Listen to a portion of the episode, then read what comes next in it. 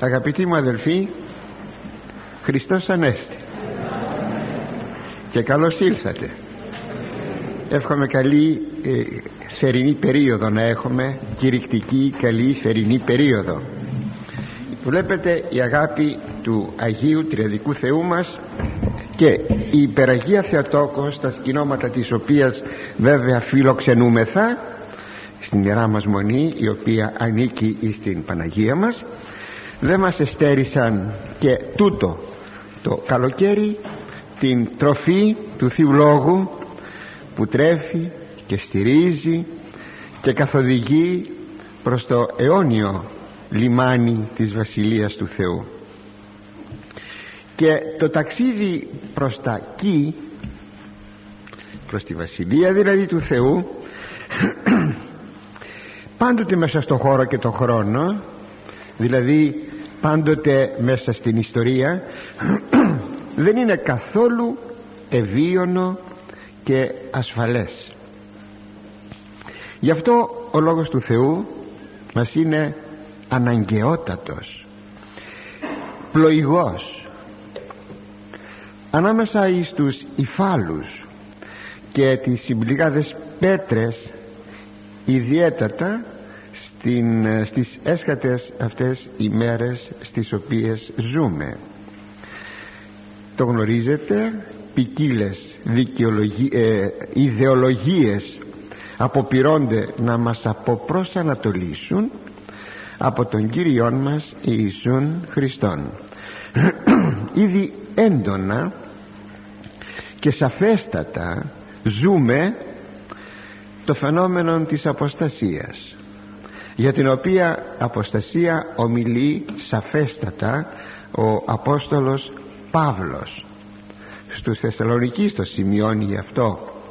Γι' αυτό σημειώνει ο ίδιος Απόστολος και λέγει βλέπετε προσέχετε μη της ημάς έστε ο συλλαγωγών κανείς δηλαδή να μην είναι εκείνος ο οποίος θα σας εξαπατήσει δια της φιλοσοφίας και κενής απάτης με την, με, κατά την παράδοση των ανθρώπων κατά τα στοιχεία του κόσμου και ου κατά Χριστόν. Ακόμη θα μας πει όταν γαρλέχουσιν ειρήνην και ασφάλειαν τότε ευνίδιος αυτής υφίσταται επίσταται ε, συγγνώμη εφίσταται όλεθρος άρα ουν μη καθεύδομεν ως και η λυπή αλλά γρηγορόμεν και νύφομεν σε αυτά τα οποία γράφει τόσο προς τους Κολασσαείς όσο και στην πρώτη προς Θεσσαλονικής επιστολή του Απόστολος θα ήθελα να μείνω στην έκφραση ε, προσέξτε λέγει κανείς να μην είναι εκείνος που θα σας εξαπατήσει δια της φιλοσοφίας και κενής απάτες απάτης. Κυκλοφορούν στην εποχή μας ε, ποικίλες θέσεις, ροπές και διακινούνται μέσα στην ιστορία στη σύγχρονη εποχή ε, με την μεγάλη μεγάλη ε, ευκολία που έχουν οι άνθρωποι με τα μέσα μαζικής ενημερώσεως εις τρόπον ώστε ταχύτατα οι ιδέες αυτές να γίνονται κοινές παντού. Αυτό είναι κάτι πολύ αξιόλογο και πρέπει ιδιαιτέρως να το προσέξουμε από πολιτικο-οικονομικές θέσεις μέχρι ε, μορφές γνωστικισμού με όλο το ευρύ φάσμα του γνωστικισμού των ποικίλων αιρέσεων και των θρησκειών και των ψευδομεσιών.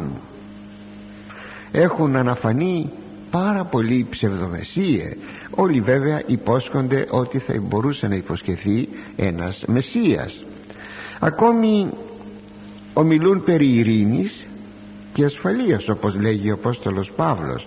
Πολλά πρόσωπα ε, ενώσεως κρατών συγκροτήματα κρατών κτλ.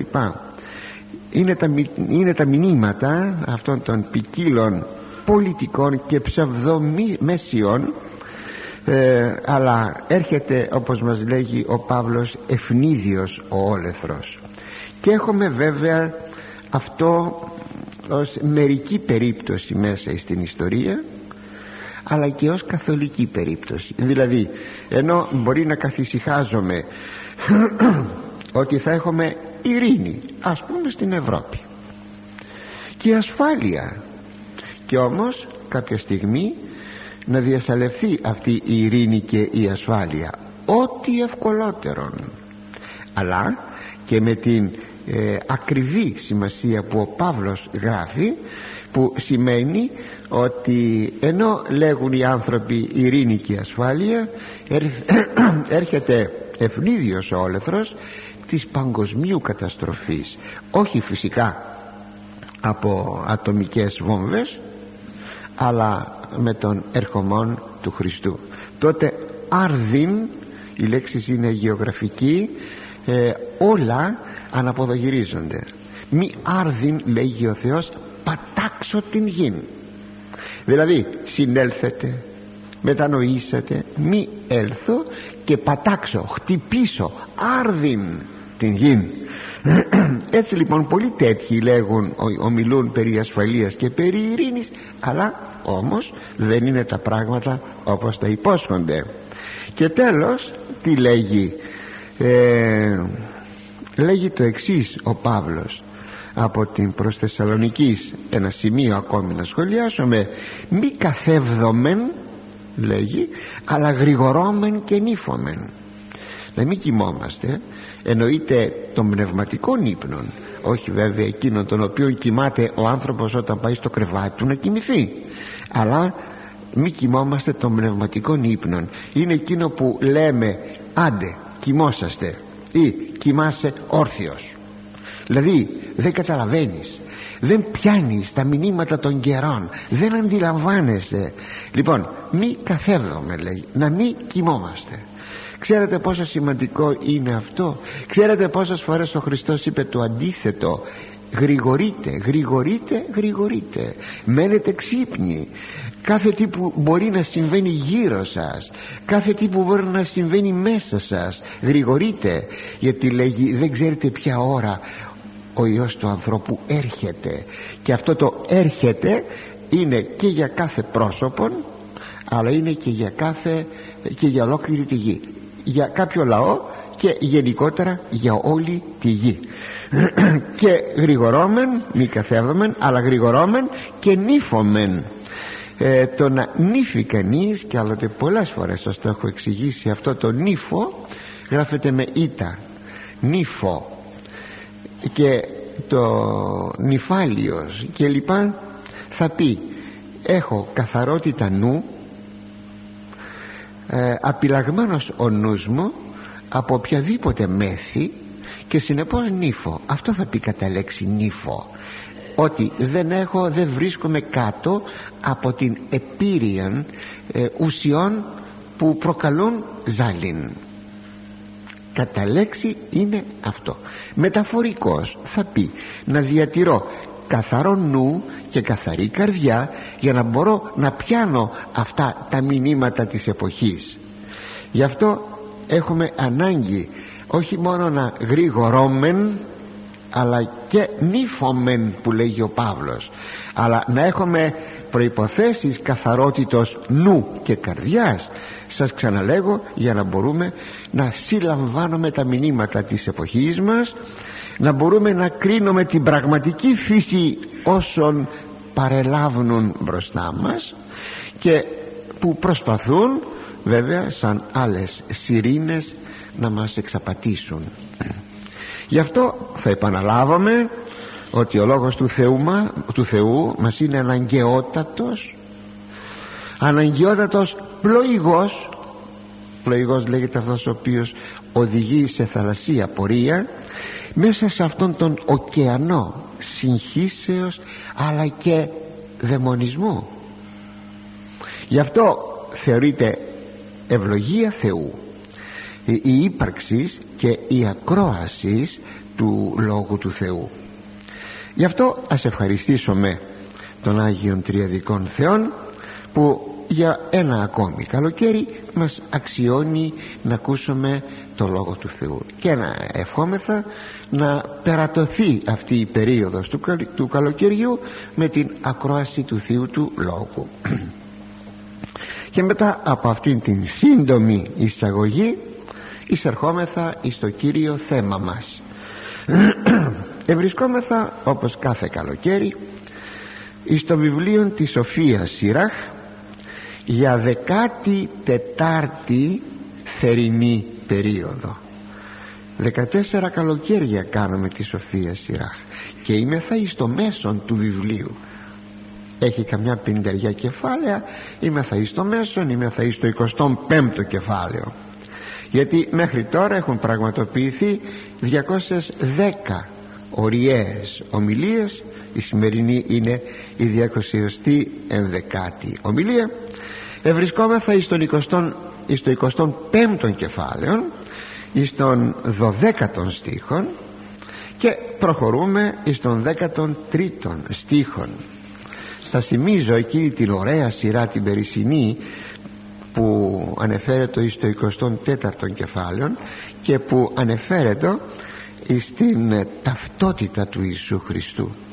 Μόνο εάν μάθουμε ποιος είναι ο Ιησούς Χριστός τότε θα μπορούμε να αντέξουμε στην προσβολή των ποικίλων μεσιών που προηγουμένως σας ανέφερα πρέπει να μάθουμε ποιος είναι ο Ιησούς Χριστός. Εάν μάθουμε που ο Παύλος το λέγει με τη λέξη επίγνωση ή να επιγνώμεν λέγει επίγνωσης να έχουμε επίγνωση του Ιησού Χριστού έχουμε την ελπίδα όχι τη βεβαιότητα έχουμε την ελπίδα να μείνουμε να αυξήσουμε εις αυτόν την πίστη μας και να μείνουμε μόνον εις τον Ιησού Χριστόν αδιαφορούντες για ό,τι άλλο μπορεί να λέγεται εις το περιβάλλον μας. Δεν μας ενδιαφέρει. Και προχωρούμε εις το 25ο κεφάλαιο σας είπα στον 13ο στίχον. Λέγει τα εξής. Πάσαν πληγήν και μη πληγήν καρδίας και πάσαν πονηρίαν και μη πονηρίαν γυναικός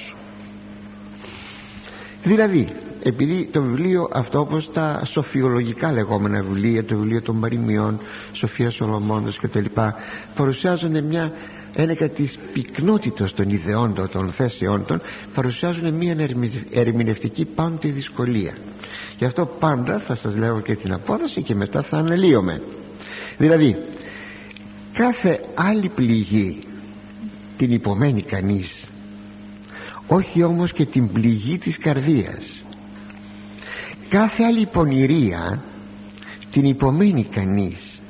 Όχι όμως και την πονηρία της γυναικός ως συζύγου.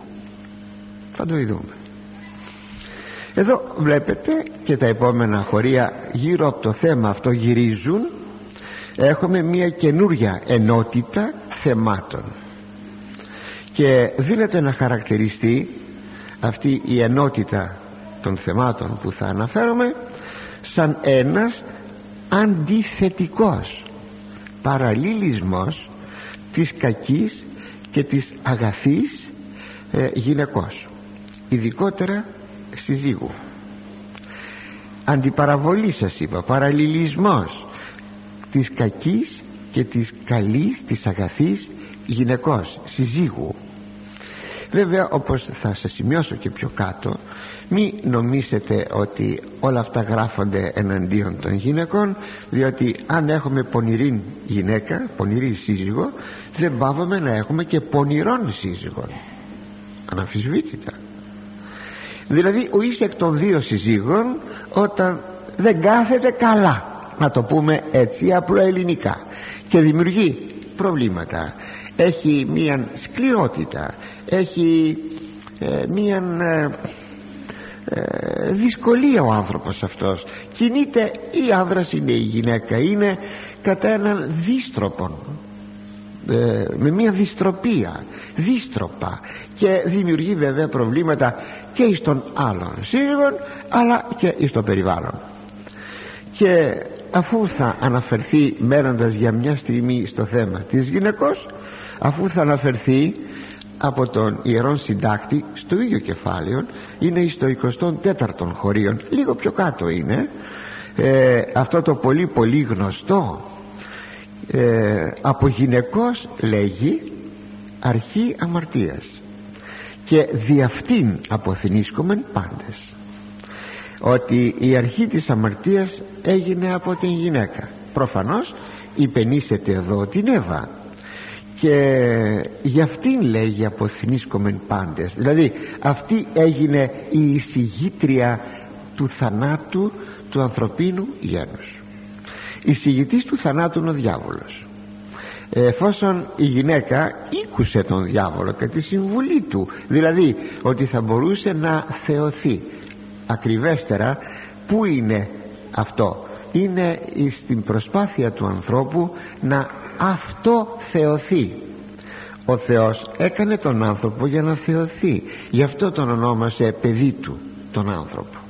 Και βέβαια ο πατέρας θέλει το παιδί του να του μοιάσει.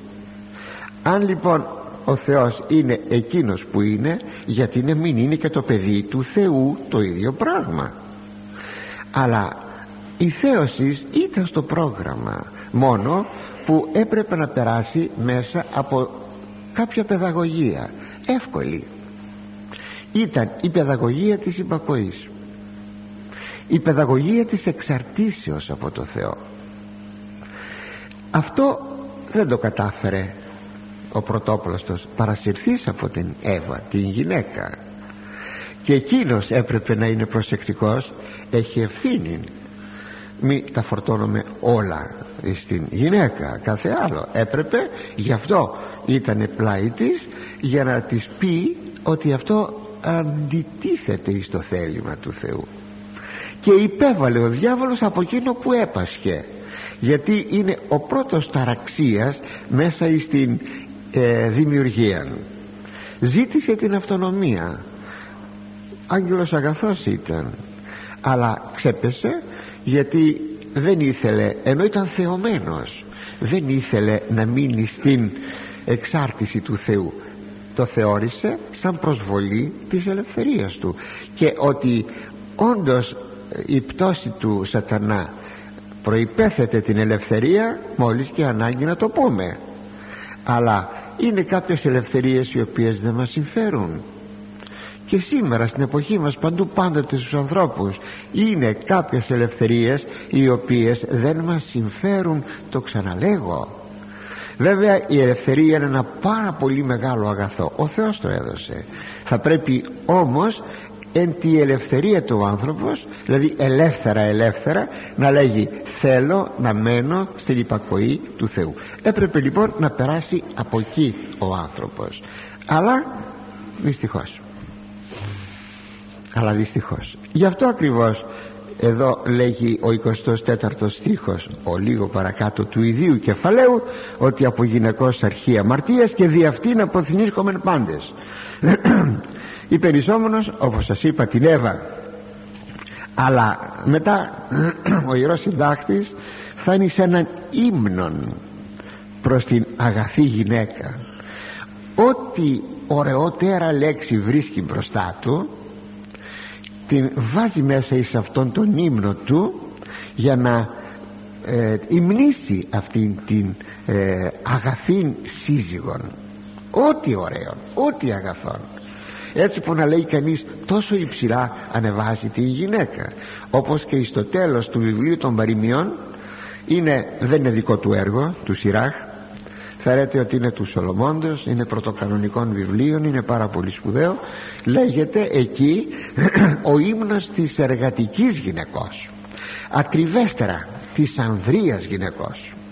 Λέγει της έβρε ανδρείαν γυναίκα έβρε θησαυρών η ανδρεία γυναίκα είναι ξέρετε κάτι που ε, δεν το έχουμε προσέξει πολύ. Ανδρείος άνθρωπος είναι εκείνος που ξεκινούν κάποιες αρετές του από την ε, σπουδαία εκείνη αρετή κεφαλάρη αρετή που λέγεται ανδρεία. Είναι η σοφροσύνη, η νόησης, η ανδρεία και η δικαιοσύνη. Η δικαιοσύνη δεν είναι η γνωστή μας δικαιοσύνη αλλά είναι εκείνη η αρετή που μπορεί αυτές τις μεγάλες πηγαίες αρετές να τις ίσα, ισοσταθμίζει. Προσέξτε να τις ισοσταθμίζει.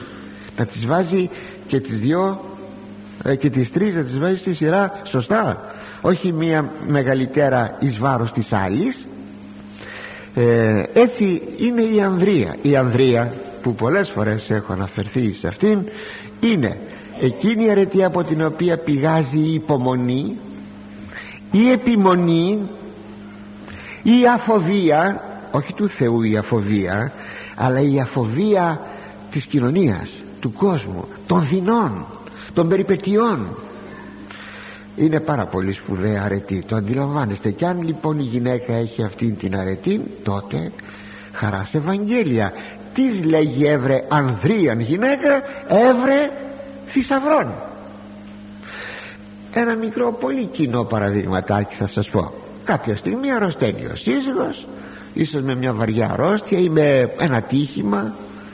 Τέλος πάντων χάνει τη δουλειά του και μπορεί να λέγει ε, τι θα γίνομαι τι θα γίνομαι και να λέει η σύζυγος η σύζυγος που δεν έχει ανδρεία τι θα γίνομαι να φωνάζει και να να πω ένα αρχαίο ρήμα ολολίζει να φωνάζει τι θα γίνομαι όχι. Η ανδρεία γυναίκα λέγει γιατί φοβάσαι; Θα πάω να δουλέψω εγώ τι σε νοιάζει; Θα τα βγάλουμε μια χαρά πέρα. Αυτή είναι η ανδρεία γυναίκα. Πέστε μου τώρα εάν δεν είναι κάφημα του άνδρος να έχει σύζυγον μια ανδρεία γυναίκα. Και αν δεν είναι όντως θησαυρός μια τέτοια γυναίκα. Έτσι βλέπουμε αγαπητοί μου ότι όταν μέσα στη γυναίκα μπει ο φόβος του Θεού είναι σπουδαία η γυναίκα όταν όμως λείψει ο φόβος του Θεού από τη γυναίκα τότε ο Θεός να φυλάει. Μη λοιπόν πάρετε γιατί ε, μια περασμένη φορά χρονιά που κάτι πάλι ο λόγος του Θεού έγραφε για τις γυναίκες κάποιες κυρίες με παραπονέτησαν ότι να στρέφεστε εναντίον μας. Εγώ στρέφομαι εναντίον σας. Να φυλάξει ο Θεός. Αυτά τα λέγει ο λόγος του Θεού. Και αν προσέξουμε στη ζωή μας ομολογουμένως και οι άνδρες και οι γυναίκες θα είναι σπουδαίοι άνθρωποι.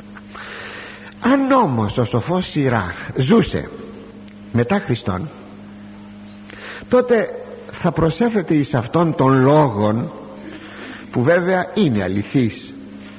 Ποιος λόγος; Από γυναικός αρχή αμαρτίας και δι' αυτήν αποθυνίσκομεν πάντες. Αν ζούσε λοιπόν μετά Χριστόν τότε θα προσέθεται και από γυναικός η σωτηρία. Αυτό θα προσέθεται και αυτό το έχουμε θα το έλεγε βέβαια προφητικά γιατί αναφέρεται στην Θεοτόκον.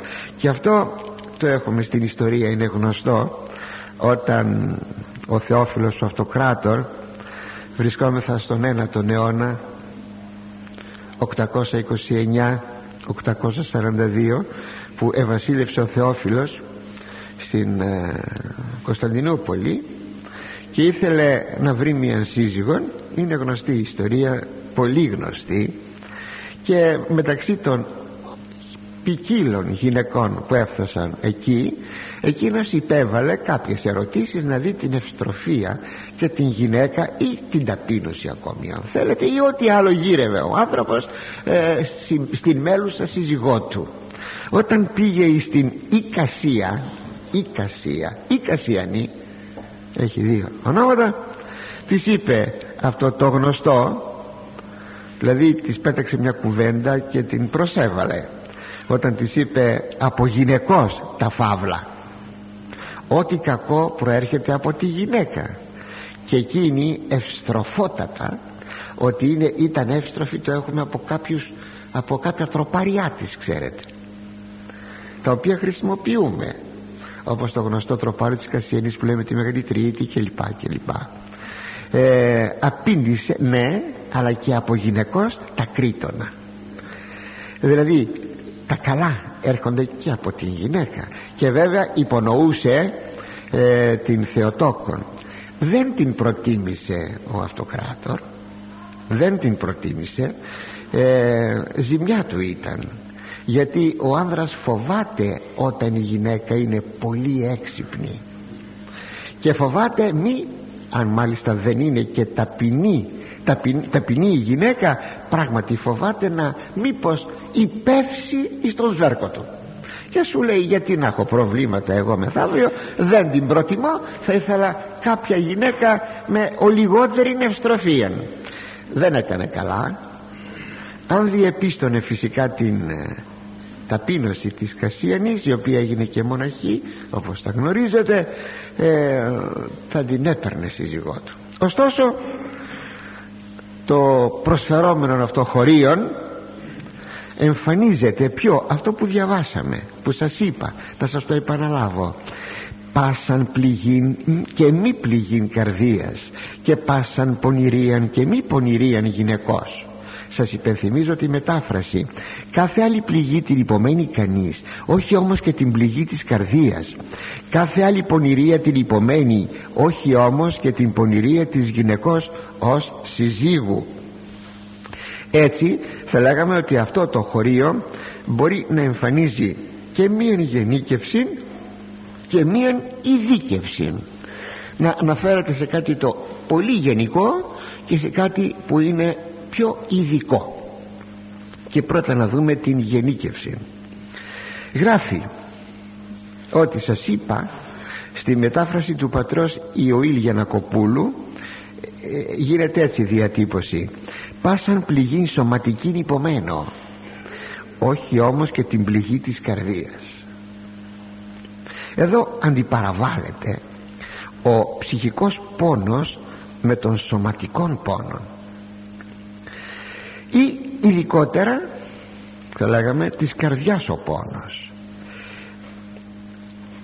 που είναι ο πόνος ο συναισθηματικός. ε, προσέξτε λέμε καρδιάς πόνος δεν εννοούμε βέβαια ότι με πιάνει η καρδιά μου γιατί έχω καρδιοπάθεια.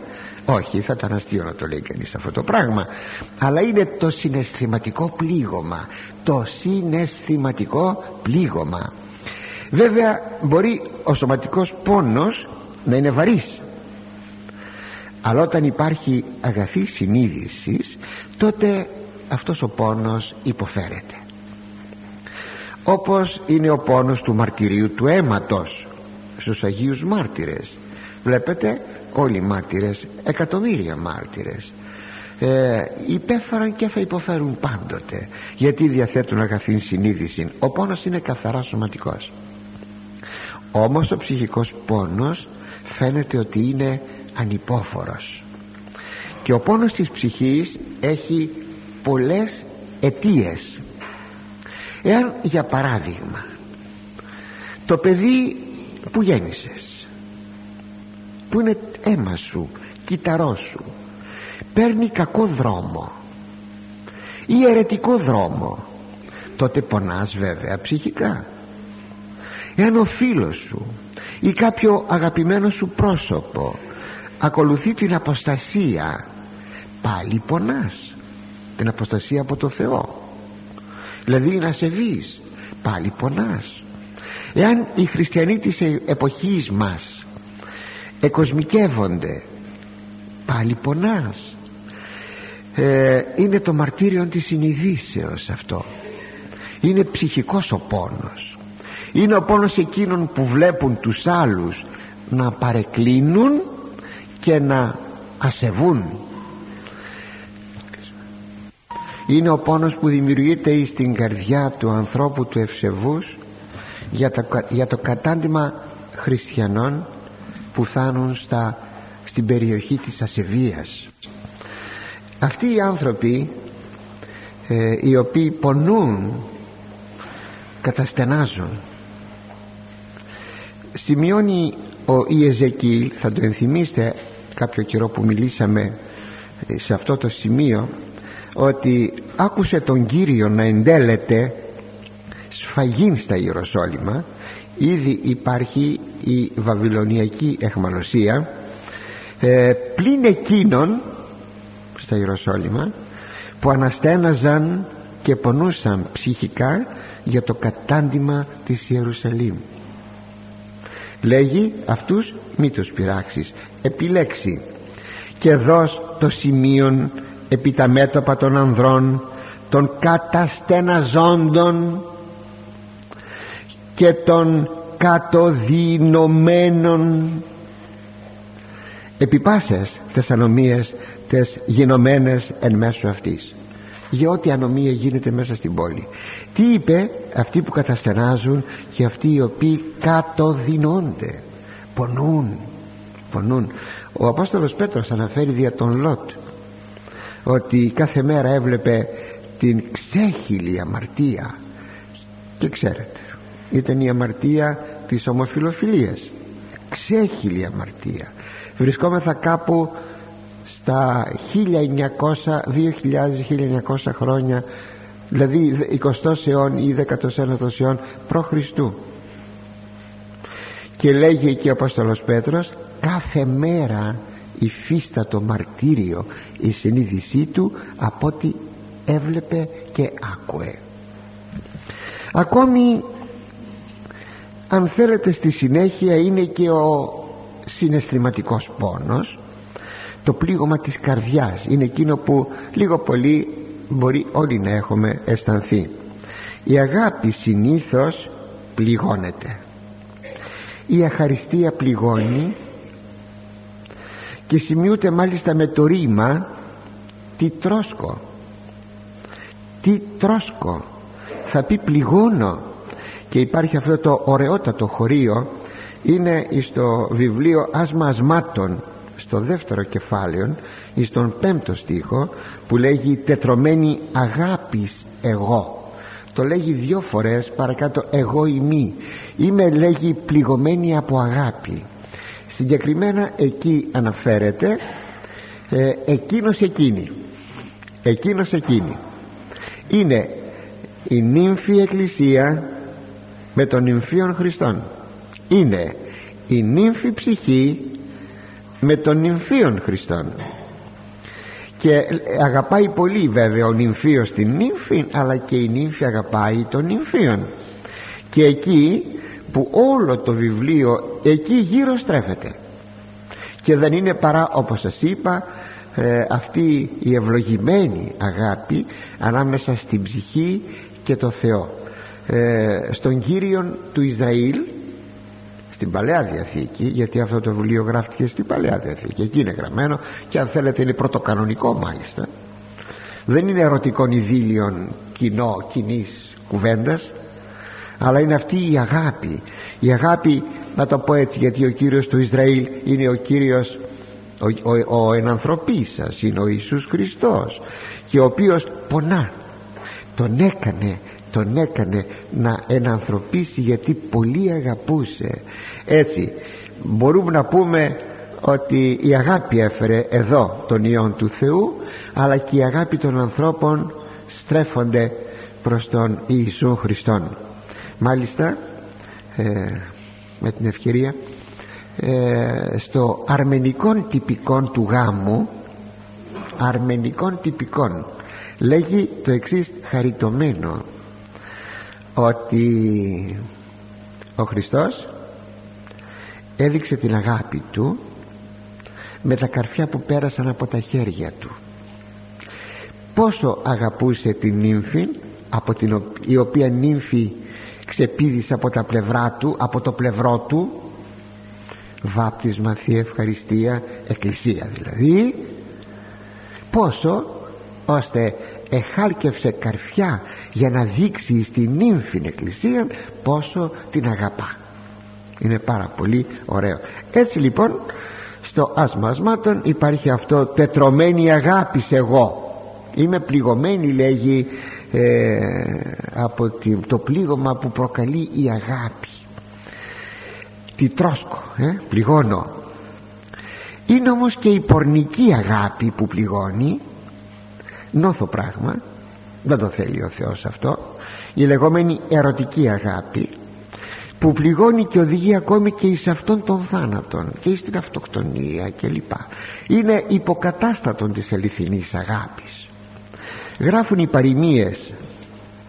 Μη εκκλινάτο εις τα σοδούς αυτής λέει τέκνον παιδί μου μην αποκλίνεις δηλαδή μην αλλάξεις τον δρόμο σου και πας στους δρόμους αυτής ποιας αυτής της πόρνης γυναικός η καρδία σου λέει να μην στραφεί προς τα εκεί.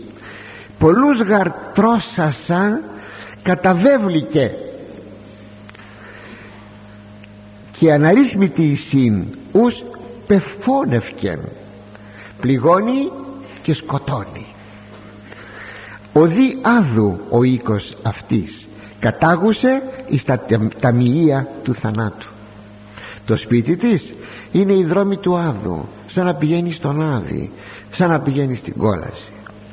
Πραγματικά πόσα απονενοημένα θα λέγαμε γίνονται ε, υπό το κράτος αυτή, του, του συναισθηματικού αυτού ερωτικού πληγώματος της καρδιάς. Είναι όμως όχι για εκεί να πληγώνεται η καρδιά αλλά σε πράγματα αγαθά. Είναι γνωστό ότι όλα επήραν μίαν παρέκκληση. Ο Θεός μας έκανε τούτο εκείνο εκείνο εκείνο και όμως όλα αυτά με την αποστασία μας από το Θεό τα αλλάξαμε. Έτσι είναι νόθος κατάστασης αυτή, αυτό ερωτικό πλήγωμα με την κακή σημασία. Δηλαδή ως ερωτικό πλήγωμα όχι, όχι ως αγάπη προς την σύζυγον όχι ως αγάπη προς μια γυναίκα η οποία θα γίνει σύζυγός σου γιατί όλα τα χωρία μπορεί να μιλήσουν βέβαια όπως σας είπα και προηγουμένως δια την κακή γυναίκα την κακή σύζυγον είναι όμως και η αγαθή σύζυγος. Ακόμη αν το θέλετε σε μια θαυμασία εικόνα όταν έχουμε τον Ιησού Χριστόν νήπιον που τον κρατάει στην αγκαλιά της η Παναγία και εκείνος εκείνο τον ήπιον δηλαδή ο Ιησούς απλώνει το χέρι του ε, με το ένα αγκαλιάζει πίσω από το λαιμό της και με το άλλο πάει να τη χαϊδέψει τη μητέρα του. Αυτή είναι η γνησία αγάπη αυτή είναι. Θα δείτε όλα μα όλα που είναι γραμμένα ως ακολουθίες φερειπή στον Ιησού Χριστό στην Παναγία κτλ. Μιλούν για αυτήν την αγάπη. Δεν είναι βρώμικη αγάπη. Ό,τι άλλο μετά μπορεί να γίνεται είναι βρώμικο. Είναι, είναι παρέκκλησης. Είναι ε, έξω από το σωστό. Και συνεπώς και αμαρτία και τώρα έρχεται ο ιερός συγγραφεύς στην έννοια του δευτέρου ημιστοιχείου. Ποιο είναι το δεύτερο ημιστήχιον; Και πάσαν πονηρίαν και μη πονηρίαν γυναικός. Δηλαδή κάθε άλλη πονηρία την υπομένει κανείς αλλά όχι και την πονηρία της γυναικός ως συζύγου. Για να δούμε εδώ τι μας λέγει.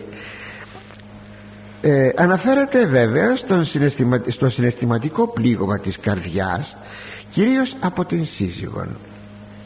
Όταν για παράδειγμα η σύζυγος γλιστρά στη μοιχεία και αυτό γίνεται αντιληπτό από το σύζυγο. Προσέξτε όχι περίπτωση το να είναι τόσο ζηλότυπος που να φαντάζεται και να φαντάζεται και να φαντάζεται γιατί δυστυχώς έχουμε και αυτό το φαινόμενο η νοσηρή φαντασία από τη ζηλοτυπία παραγωμένη του συζύγου παντού να βλέπει τη γυναίκα του ότι τον απατά. Ε όχι δα όχι δα. Αυτό είναι πέρα για πέρα νοσηρών αναφυσβήτητα. Εδώ αγαπητοί μου να είναι κάτι το σαφές. Όταν γλιστρά ε, η σύζυγος στην μοιχεία και προδίδει βέβαια την αγάπη του συζύγου το πόσο πληγώνει είναι το πλήγωμα απροσμέτρητο είναι και αυτό βαρύτατο πλήγμα της καρδιάς γιατί συναισθηματικά σπάζει η καρδιά. Όταν γράφει πονηρία γυναικός έχει η λέξη πονηρία έχει ένα ευρύ φάσμα από την μοιχεία μέχρι το ψεύδος της συζύγου όταν αντιλαμβάνεται ο σύζυγος ότι η γυναίκα του λέγει ψέματα με την ευκαιρία ο χειρότερος τρόπος συμβιώσεως ενός ζεύγους είναι όταν ανάμεσα στο ζεύγος καλλιεργείται τότε με αλφαγιώτα το ψέμα. Ποτέ ψέμα. Ποτέ ψέμα. Ούτε ο σύζυγος στην σύζυγον ούτε η σύζυγος των σύζυγων προσέξατε το αυτό. Προσέξατε το εάν κάποια στιγμή μπορεί να ρωτήσει ο σύζυγος α, πώς, πόσο πήρες αυτό το φουστάνι; Της άρεσε το αγόρασε ε, δεν θέλει να του πει γιατί πιθανώς να νομίσει ότι ξοδεύτηκαν κάποια χρήματα ό, θέλετε πείτε να μην πει ψέματα θέλει να το αποκρύψει δικαιωμά της η γυναίκα να του πει με αγάπη έλα καημένε μη ρωτάς τώρα μα πόσο το πήρες; Έλα καημένε μη ρωτάς τώρα. Σου αρέσει; Φερρυπίν κάποτε. Αυτό εκ του φυσικού.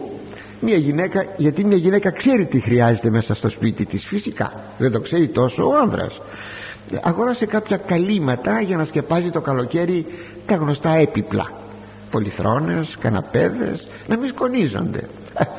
Εκείνα τα γνωστά υφάσματα που είναι ε, πολύκλωνα έτσι έχουν πολλά λουλούδια κάτι τέτοια τα γνωστά. Λοιπόν πόσο το πήρες του έλεγε να πάω να αγοράσω να πάω να αγοράσω ο κύριος έλεγε όχι. Το όχι δεν ήταν κακόπιστο απλώς δεν καταλάβαινε τη σημασία των καλυμάτων. Ε, πήγε αυτή και τα αγόρασε. Πόσο τα πήρες, έλα τώρα μη ρωτάς. Ε, ο συνετός άνδρας δεν θα επιμείνει περισσότερο θα πει. Εντάξει καλά. Αλλά δεν θα πει όμως ψέματα. Προσέξατε το να υπάρχει μια ειλικρίνεια αμοιβαία ειλικρίνεια μεταξύ των συζύγων πάντως από τη μοιχεία μέχρι το ψεύδος της συζύγου μέχρι τη συναισθηματικής εκείνης ψυχρότητος και αδιαφορίας. Δεν υπάρχει χειρότερο πράγμα από αυτό. Τα γνωστά μας μούτρα ή εκείνος να κάνει μούτρα ή εκείνη να κάνει μούτρα. Και αυτό να κρατάει μέρες να κρατάει καιρό κάποτε να είναι επιμονή μου βάσεως. Πως αντέχει κανείς δεν ξέρω. Πως μπορεί να αντέχει είναι ανυπόφορο πραγματικά. Τι μπορεί να γίνει; Τι μπορεί να γίνει; Από το τίποτα μέχρι όχι σπουδαία πράγματα. Τι μπορεί να γίνει; Εδώ παλεύω με κάποιον άνθρωπο νέος άνθρωπος όμορφος είναι. Εργατικός είναι. Νέος είναι. Η γυναίκα του τον περιφρονεί. Να λέγω ότι είναι άσχημο μόρις να λέγα ότι να λέγα ότι. Και ο ταλέπρος χρόνια ολόκληρα βασανίζεται με τη γυναίκα του να μην τον θέλει κοντά της. Φοβερό πράγμα. Έχω εκπλαγεί για αυτήν την κακία αυτής της γυναικός. Πόσα καλοπιάσματα έχω κάνει. Τίποτα αραγής ψυχή. Δεν υπάρχει καμιά χαραμαδίτσα που εκεί να μπει ένα, ένα κάτι να πει κανείς μπας και κανένα λάθος φοβερό πράγμα φοβερό. Γι' αυτό είπα από το τίποτα μέχρι όχι σπουδαία πράγματα. Γι' αυτό υπάρχουν και τα διαζύγια γι' αυτό υπάρχουν και τα φωνικά αν θέλετε ακόμη. Να ευχόμαστε πάντοτε σε αυτές τις περιπτώσεις να ελεεί ο Θεός ε, θα συνιστούσαμε στους εγγάμους να προσέχουν πολύ αυτήν την συναισθηματική των αγάπη. Ε, να τη συντηρούν και να την αυξάνουν. Να τη συντηρούν και να την αυξάνουν. Εξάλλου η καλύτερα συντήρησης είναι ε, η αύξησης αυτής της αγάπης ε, υπάρχει ένας οικονομολογικός νόμος που λέγει ότι ε, εάν ξοδεύεις κάτι λιγότερο από τις 100 δραχμές ξοδέψεις κάτι πολύ λίγο ε, τότε πας καλά. Αν πάλι ξαναβάλεις στη θέση τους στη θέση τους τα χρήματα εκεί που τα πήρες τα σήκωσες από την τράπεζα πάει καλά είναι οικονομολογικός νόμος. Είναι αυτό που λέει ο λαός πολύ πολύ απλά. Ε, τι να κάνουμε τρώμε τα έτοιμα ναι αλλά θα έλεγε κανείς εδώ φεύγοντας λιγάκι τότε για, για πότε πρέπει να φαγωθούν τα έτοιμα δηλαδή αν δεν πρέπει ποτέ να φαγωθούν τα έτοιμα τότε πότε θα φαγωθούν; Απλώς να είναι στην τράπεζα εκεί τίποτα τίποτα άλλο. Είναι ακριβώς για αυτήν την ώρα ε; είναι ακριβώς για αυτήν την ώρα να φάμε τα έτοιμα τους κακοφαίνεται κάπου στο βάθος υπάρχει κάποια, κάποιο δίκιο που σημαίνει ότι θα αρχίσει το ποσό να εξαντλείται.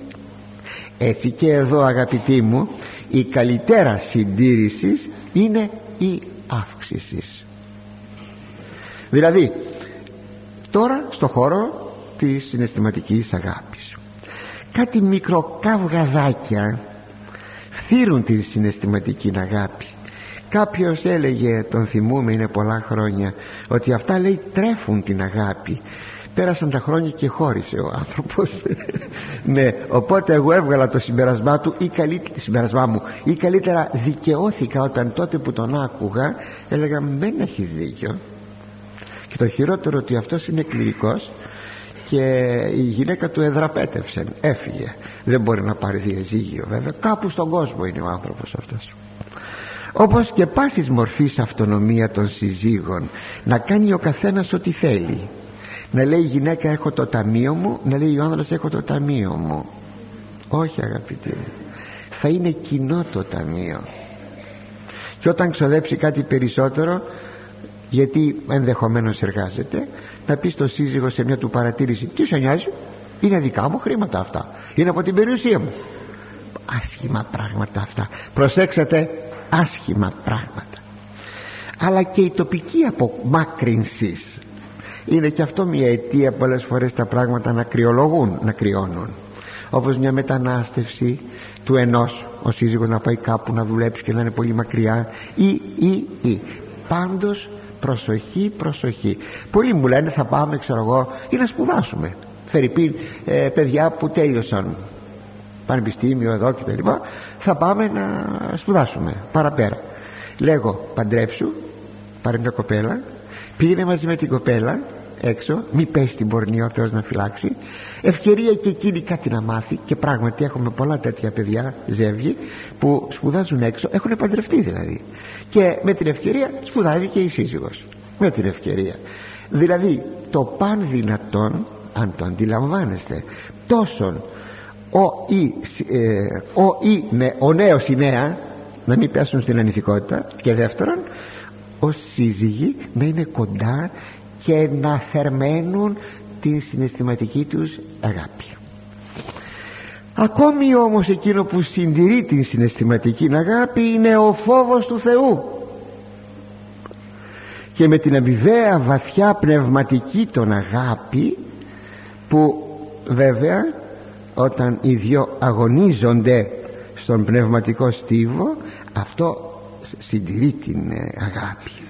Ο κάθε σύζυγος και ο άνδρας και η γυναίκα είναι ένας ανεξερεύνητος χώρος. Και καλούνται οι δύο σύζυγοι να ερευνά ο ένας τον άλλον εν κυρίω. Δηλαδή ότι έχεις αυτό το χάρισμα μα δεν το ήξερα αυτό να τώρα κρυμμένο ήταν το βρήκα να πει ο ένας εις τον άλλον. Και ούτω καθεξής αυτή η εξερεύνηση. Ο άλλος είναι το πρόσωπο του Θεού. Έλεγε ο Ιακώβ στον αδελφό του τον Ισάφ είδα το πρόσωπό σου ως πρόσωπον Θεού και αυτό είναι αληθές διότι ο κάθε άνθρωπος είναι μία ζώσα δυναμική εικόνα του Θεού. Δυναμική εικόνα του Θεού όχι στατική. Και πηγαίνουμε στον επόμενο στίχο αγαπητοί. Πάσαν επαγωγήν και μη επαγωγήν μισούντων και πάσαν εκδίκησιν και μη εκδίκησιν εχθρών να σας το αποδώσω. Κάθε προσβολή ανέχομαι όχι όμως και την προσβολή εκείνων που με μισούν. Κάθε εκδίκηση δέχομαι όχι όμως και την εκδίκηση των εχθρών μου. Λίγο περίεργο. Εδώ ο σοφός Ιράχ έρχεται τώρα να μας υπογραμμίσει ότι κάθε προσβολή και κάθε εκδίκηση που θα επιφέρουν εις αυτόν οι εχθροί του και οι μισούντες αυτών είναι απαράδεκτη και ασήκωτη. Σας είπα μοιάζει λίγο περίεργο το πράγμα γιατί η προσβολή που θα σου κάνει ο άλλος ή η εκδίκηση συνήθως από τον εχθρόν έρχονται από τους εχθρούς έρχονται αυτά τα πράγματα. Γιατί αυτοί προβαίνουν στην θα λέγαμε έργο δοτική έργο ε, προσβολή αλλά και στην εκδίκηση. Αυτή. Εκείνος που δεν με αγαπά ε, αυτός θα προβεί στο να με εκδικηθεί. Όχι ο φίλος μου ασφαλώς. Εκείνοι που μισούν χωρίς να προσβάλλουν έχουν βέβαια την προσβολή δυνάμει όχι ενεργεία. Την έχουν δυνάμει και εκείνοι που εχθρένονται χωρίς να προβαίνουν σε εκδίκηση και αυτοί έχουν την εκδίκηση δυνάμει δοτική όταν όμως αποφασίσουν αυτοί οι εχθροί μας να προβούν στην προσβολή και στην εκδίκηση ενεργεία τότε η προσβολή των και η εκδίκησή των θα είναι αγρία και παντελώς αφιλάνθρωπος δηλαδή αν καταλαβαίνουμε εδώ δεν ομιλεί για συνήθη εκδίκηση ή για συνήθη προσβολή. Μπορεί ο άλλος για μια στιγμή να με προσβάλλει και ο φίλος μου να με προσβάλλει και ο οικείος μου και ο... λοιπά. Ε, τα φτιάχνουμε πάλι δεν υπάρχει βάθος δεν υπάρχει βάθος. Όταν όμως ο εχθρός και ο μισόν προσβάλλει κρατάει βέβαια την κακότητα μέσα του. Όταν όμως αποφασίσει να προσβάλλει αυτό τον κάνει τον Σιράχ να τρομάζει. Μοιάζουν οι άνθρωποι αυτοί με αποθήκες που συσσόρευσαν την κακία το μίσος την οργή για πολύ καιρό. Δηλαδή συσσωρευμένο μίσος συσσωρευμένη εκδίκηση. Και τώρα όλο αυτό το συσσωρευμένο κακό θα το εξαπολύσουν εναντίον του ανθρώπου. Έτσι ο σοφός Ιράχ λέγει ότι κάθε τυχόν προσβολή η εκδίκηση από κάτι το επίκαιρο δεν έχει και πολύ σημασία. Μπορούμε να το σηκώσουμε. Αλλά αυτήν την συσσωρευμένη εκδίκηση δεν μπορούμε να τη σηκώσουμε. Είναι εκείνοι που κάνουν το κακό ε, και δεν παρετούνται να συνεχίσουν να κάνουν το κακό. Θυμήθηκα μια εικόνα να σας πω. Ο Δανίλ είχε δει ε, τέσσερα θηρία. Επάνω από τη Μεσόγειο τέσσερα θηρία. Ας το πούμε όραμα ήταν ας το πούμε ε, στον αέρα. Αλλά πάνω από τη Μεσόγειο τη Μεγάλη Θάλασσα. Αυτά τα τέσσερα θηρία δεν ήσαν παρά τέσσερες μεγάλες αυτοκρατορίες. Η τελευταία ήταν λέει σιδερένια φοβερή. Είδε λέγει ένα θηρίο που είχε σιδερένια πόδια. Είχε τόση κακία. Είναι η Ρωμαϊκή Αυτοκρατορία. Για την ιστορία σας το λέω αυτό. Ήτανε προσέξτε η Βαβυλωνιακή η Μηδοπερσική του Μεγάλου Αλεξάνδρου και, της, ε, και, της, ε, και η Ρωμαϊκή Αυτοκρατορία. Είχε λέγει τόση κακία το τελευταίο αυτό ε, θηρίο ώστε προσπαθούσε να φάει ό,τι ήθελε να φάει.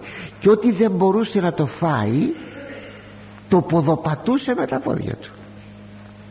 Θα λέγε κανένας ε, θέλω να φάω κάτι αρπάζω ξέρω εγώ παίρνω να ζω αλλά το να φτάσω ό,τι δεν μπορέσω να φάω να το τσαλαπατήσω αυτό δεν μοιάζει ότι υπάρχει περισσή κακία. Ε, του εχθρού λοιπόν η κακία είναι τέτοια κι αλλή μονό μου λέει ο σοφός Σιράχ αν εξπάσει εναντίον μου η κακία του εχθρού μου εκείνο, εκείνου που με μισά, μισεί συγγνώμη. Έτσι είναι πράγματα φοβερά.